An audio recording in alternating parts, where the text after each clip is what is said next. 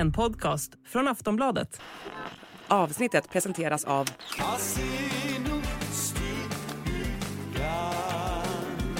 Stödlinjen.se, åldersgräns 18 år.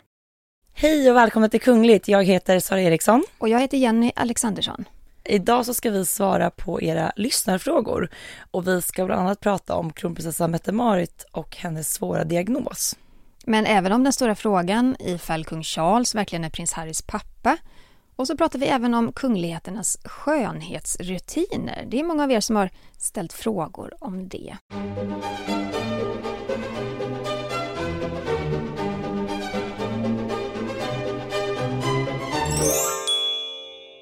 Men vi börjar då ifrån en, med en fråga från signatur P.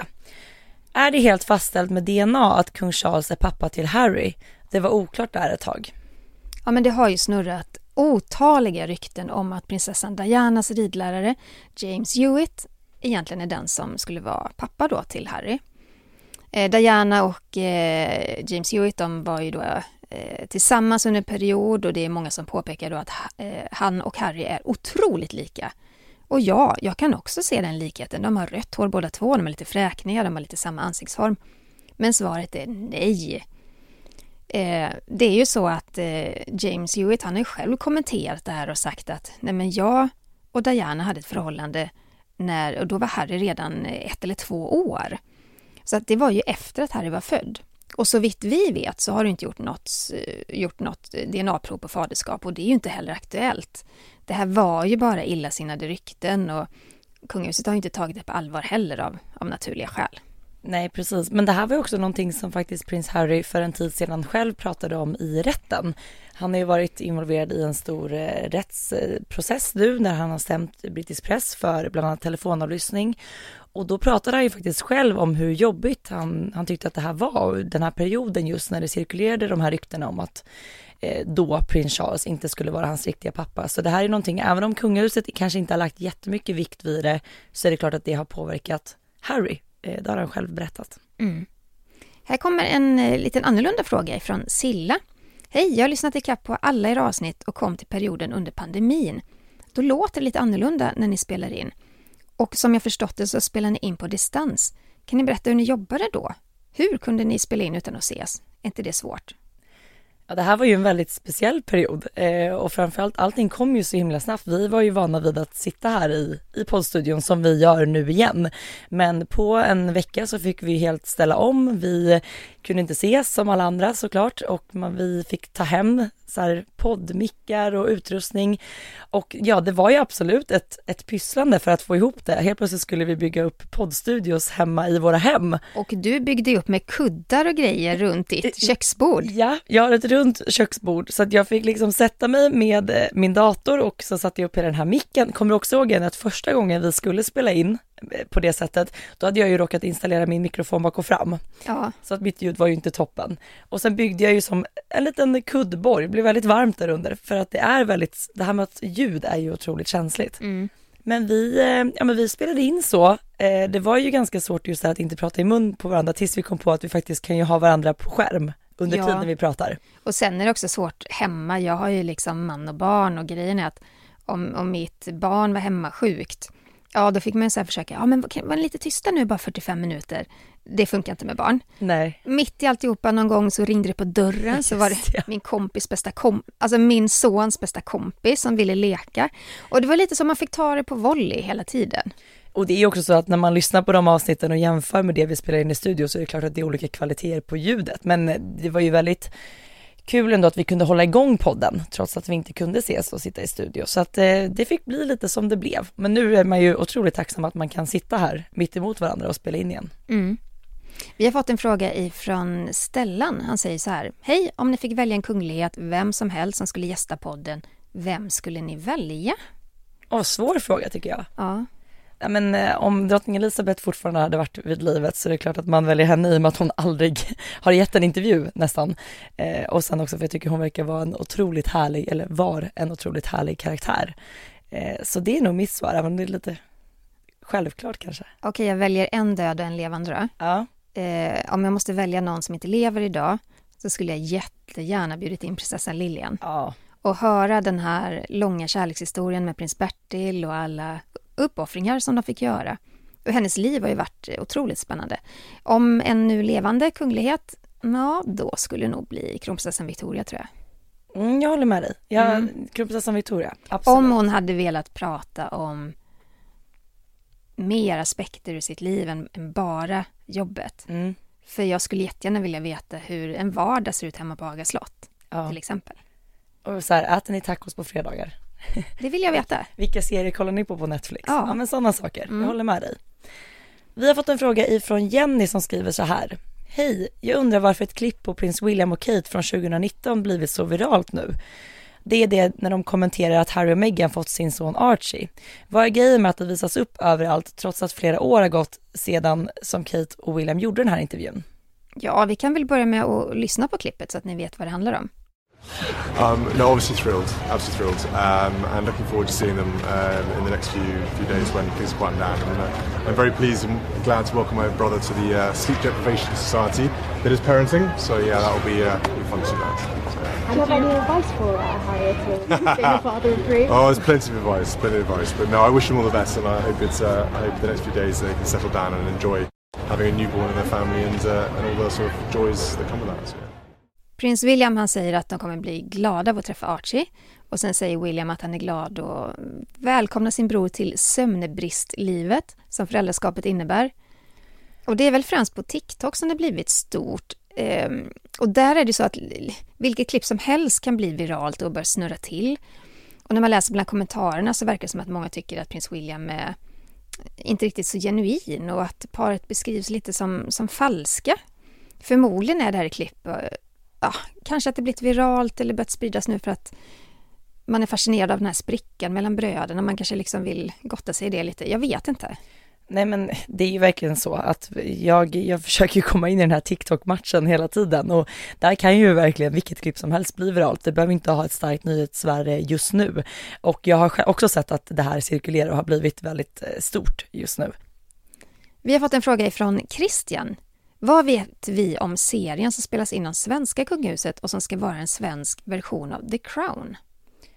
Ja, det var ju i januari förra året som media började skriva om en svensk version av The Crown och det är ju TV4 och C More som planerar för en kunglig tv-serie. Och eh, den kommande serien om kungafamiljen har ju gått under arbetsnamnet, arbetsnamnet Monarki efter en idé och manus av författaren Åsa Lantz. Och serien ska ju handla om det svenska kungahuset med utgångspunkt då från nuvarande kung Karl XVI Gustavs 75-åriga liv och uppväxt då från tronarvinge till kung. Och enligt planen så ska minst två säsonger av serien spelas in. Den första säsongen väntas bestå av sex avsnitt och den skulle haft premiär 2022. Men så har det inte blivit och det verkar som att serien nu lite har skjutits på framtiden. Mm, kungafamiljen var inte heller jätteimponerad av den här idén. Kronprinsessan Victoria sa till Svenska Dagbladet att det kommer kännas märkligt att bli porträtterad. Och hon sa så här. Det känns väl sådär. Hur kan det möjligen bli rätt? Det är svårt att ta sig an, särskilt när personerna lever. Ja, Mm. det kan man ju köpa faktiskt. Ja. Vi har fått en fråga ifrån Johan som skriver så här. Hur träffades kungen föräldrar? Var det ett eh, arrangemangs, arrangemangsäktenskap?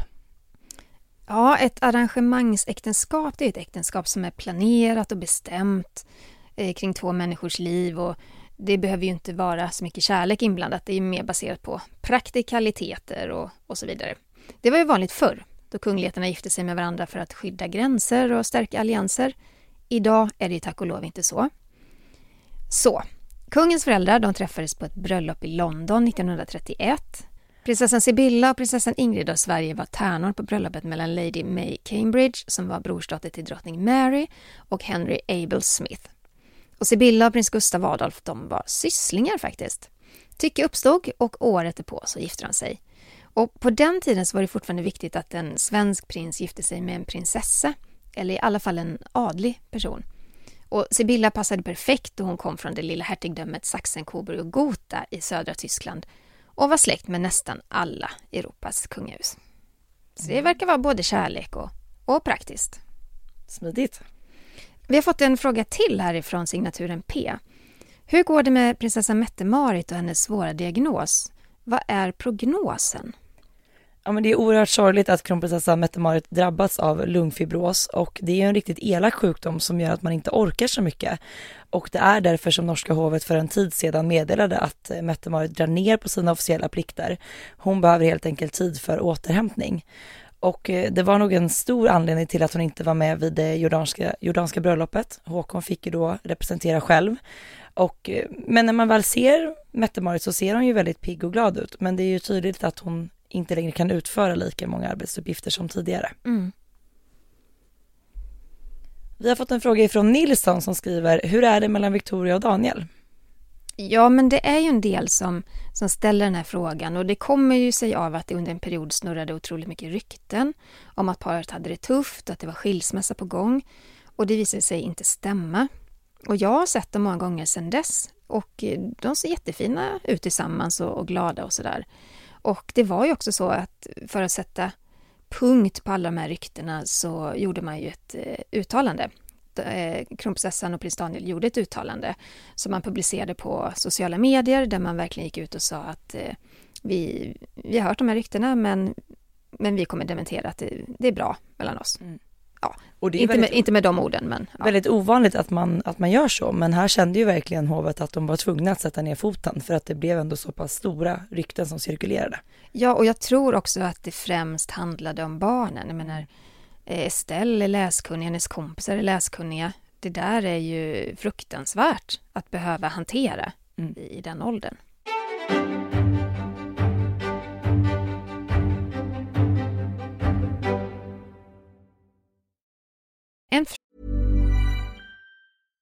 This message comes from BOF sponsor eBay. You'll know real when you get it.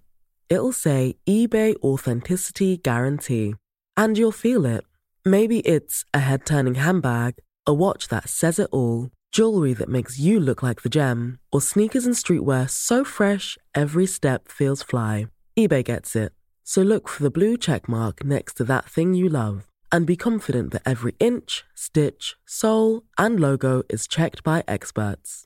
With eBay Authenticity Guarantee, you can trust that feeling of real is always in reach. Ensure your next purchase is the real deal. Visit ebay.com for terms. Fråga ifrån eh, Mimmi. Skriver, hon skriver så här. Har Victoria stylist och makeupartist även på vardagarna och vid morgonritualen? Svaret på den frågan är ju nej, utan det har hon mest vid officiella tillfällen. Eh, hemma så är det liksom mer en, ja men eh, som oss andra. Jag tror att kronprinsessan hon fixar håret själv, hon sminkar sig själv, hon tar på sig jeans och skjorta eller en tröja. Eh, vi har ju faktiskt sett kronprinsessan Victoria flera gånger ute i Hagaparken till exempel i ja, men, träningskläder och keps och inte så stylad och fixad ja, men som en annan utan makeupartist och stylist är ju mer vid de här ja, men officiella tillfällena när de ska genomföra sina uppdrag till exempel. Jag har ju rest mycket med kronprinsessan och faktum är att på, på många av de här resorna, speciellt tidigare i alla fall, så sminkade hon sig själv och hon fixade också håret själv. Hon var väldigt bra liksom på att bara sno upp håret i en knut om det var galamiddag på kvällen eller något liknande. Enkelt och, eh, och snyggt ändå. Jag tyckte hon hanterade väldigt bra. Sen är det klart att vid de här större resorna nu så har hon ju hjälp med hår och makeup, såklart. Och också ju mer hon närmar sig tronen, desto mer viktigt blir ju sånt för image och hur man liksom framstår utåt och sådär. Men, eh, men i de här privata tillfällena så är det rätt skönt att se henne ja, men osminkad och mm. ja, jeans och trätofflor typ. Ja men verkligen. Vi har fått en fråga från ICA som skriver, jag har lagstadgad arbetstid och ledighet. Vad gäller för kungligheter? Nej, men det finns ju inga regler för en kunglighet. Och man slutar ju aldrig vara regent eller prins eller prinsessa. Inte ens när man sitter hemma framför tvn i soffan i, i myskläder. Kungen är i sitt ämbete dygnet runt. Drottningen är drottning hela tiden. Sen får man ju förstå att ja, det är klart att de har privatliv och ledig tid. Men det är ingenting som är fastställt på papper. Det finns inga sådana regler, utan de jobbar hårt och de jobbar mycket. Det, deras arbetstid, ja, det innefattar ju många sena kvällar, middagar och så vidare. Och helger och många, många resor. Men sen kan man ju tillägga att kungafamiljen faktiskt tar långa semesterledigheter och de är noga med det och de tar det är absolut påsklov och sportlov och sommarlov och vinterlov och, och allt vad det är och höstlov. Ehm, så att och de har ju privilegiet att kunna göra det Mm. och planera sin tid så. Så jag tror inte de lider jättemycket av det. En fråga från Matilda. Hur lagar kungafamiljen mat? Har de kock eller får de råvaror leverera till sig? Det finns eh, kockar på Drottningholms slott och eh, att kungaparet inte lagar mat själva i så stor utsträckning har mycket att göra med att spara tid helt enkelt. Eh, de har långa dagar och många bjudningar på slottet kvällstid. Men självklart händer det ju att kungen och drottningen lagar mat själva. Eh, det gör de ju. Särskilt på Stenhammars slott där de har liksom mindre personal och lever ett enklare liv. Eh, det finns ju även en kock på Haga slott ja, av ungefär samma anledning. Men titta till exempel då på kungen och prins Carl Philip, de har ju, de pratar ju väldigt mycket om att de är intresserade av det här med mat och råvaror. Så att när tiden räcker till så tror jag absolut att de gärna lagar mat själva. Vi har fått en fråga från Felicia som skriver så här. Har prins Andrews barn tagit avstånd från honom efter anklagelserna om våldtäkt? Är Camillas barn kungligheter nu efter bröllopet och hur lever de? Får vi reda ut frågan lite då? Eh, om vi börjar med ifall att prins Andrews barn tagit avstånd ifrån honom. Det är alltså prinsessorna Beatrice och eh, Eugenie. Det har de ju inte gjort. Eh, utan vi har ju sett hur de har umgåtts och umgås. Eh, så de verkar inte ha tagit avstånd ifrån sin pappa trots de här våldtäktsanklagelserna. Eh, gällande då ifall att Camillas barn är kungligheter nu efter bröllopet? Nej, det är de ju inte. Eh, och hur de lever, ja men de lever ju ett relativt privat liv. Det är klart att så här, intresset för dem har ju ökat sedan Camilla blev en del av brittiska kungahuset.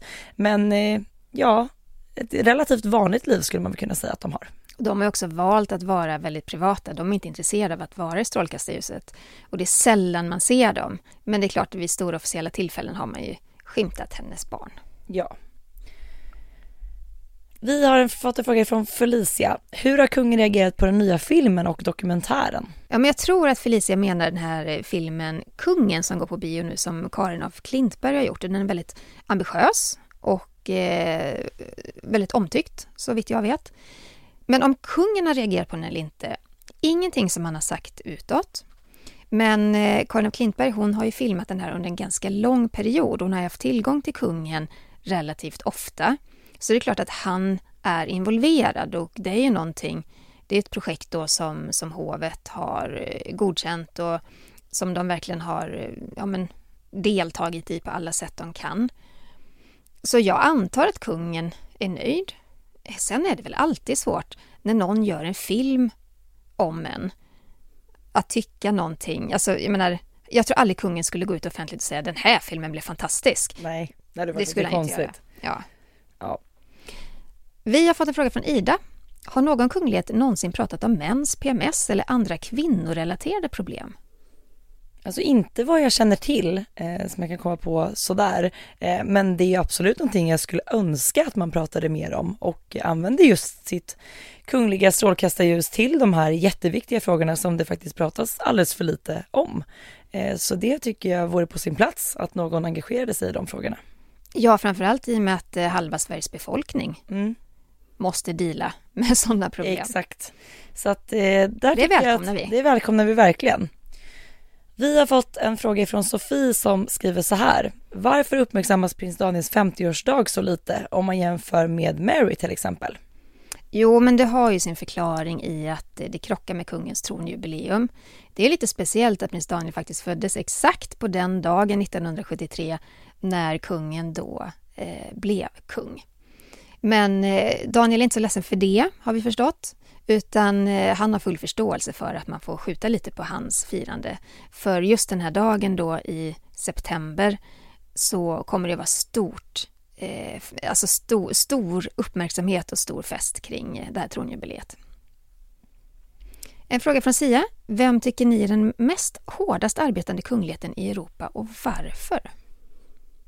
Men vi har inte gjort någon jämförelse, eh, men de nordiska kungahusen har ju ofta tajta scheman eh, och brittiska prinsessan Anne sägs faktiskt vara den som är en av de mest hår, hårdast arbetande kungligheterna av dem alla. Så att eh, det är nog, ja det är nog henne vi får svara då. Mm. Mm. Vi har fått en fråga från Fanny som skriver, jag undrar hur kungligheten i Sverige gör med pass. Har de pass och vad står det i sådana fall för namn i deras pass? Tänker både kungen och kungens barn och barnbarn. Tack för en bra podd. När kungligheterna reser så reser de med diplomatpass och det är ju för att göra det, för att underlätta hela resan. Man har ju en helt annan access med ett eh, diplomatpass. Och eh, jag har ju rest med kronprinsessan mycket och även med kungaparet och det har varit en del så här dråpliga situationer. Jag kommer ihåg om det var, om det var i Hongkong tror jag så stod eh, jag och den fotograf jag jobbade med då på Svensk Damtidning och fler, ja kanske två, tre andra bildbyråfotografer också, en lång, lång kö och väntade på, på att få gå igenom då passkontrollen. Och plötsligt på, ett, på sidan av ett avspärrningsband så, så är det en röst som säger så här, ja ni får vänta länge ni. Och då är det kronprinsessan är det och hennes eh, två livvakter som bara seglar förbi och lite skämtsamt eh, nyper till oss liksom. Och det är ju för att eh, dels så blir hon eskorterad på ett annat sätt på, på flygplatser och sådär. Men också att hon behöver inte stå i kö.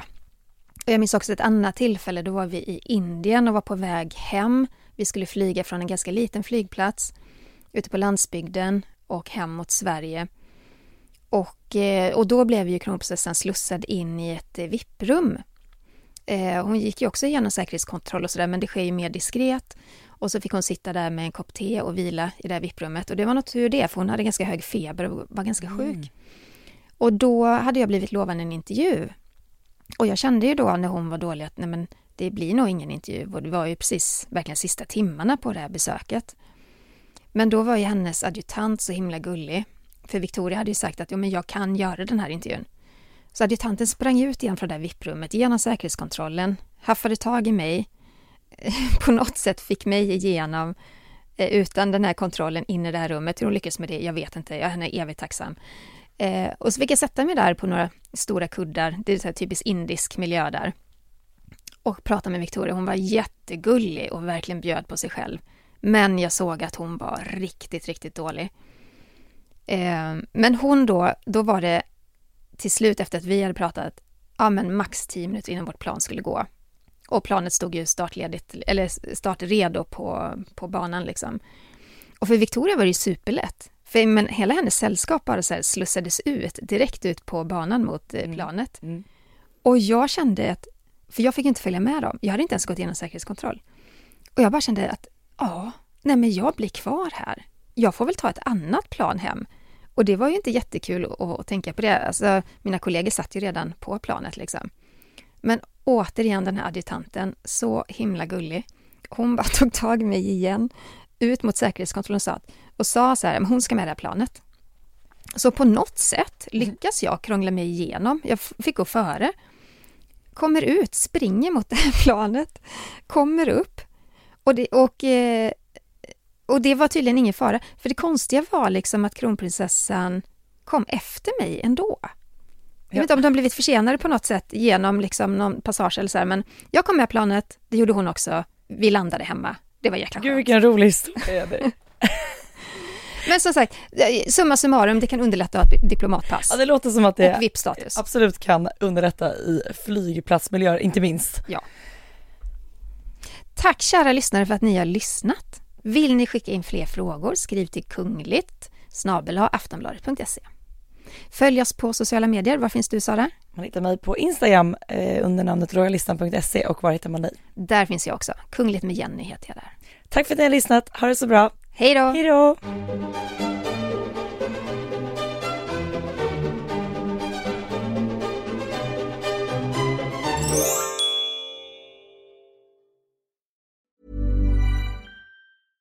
Want flexibility? Take yoga. Want flexibility with your health insurance? Check out United Healthcare Insurance Plans. Underwritten by Golden Rule Insurance Company, they offer flexible, budget friendly medical, dental, and vision coverage that may be right for you. More at uh1.com.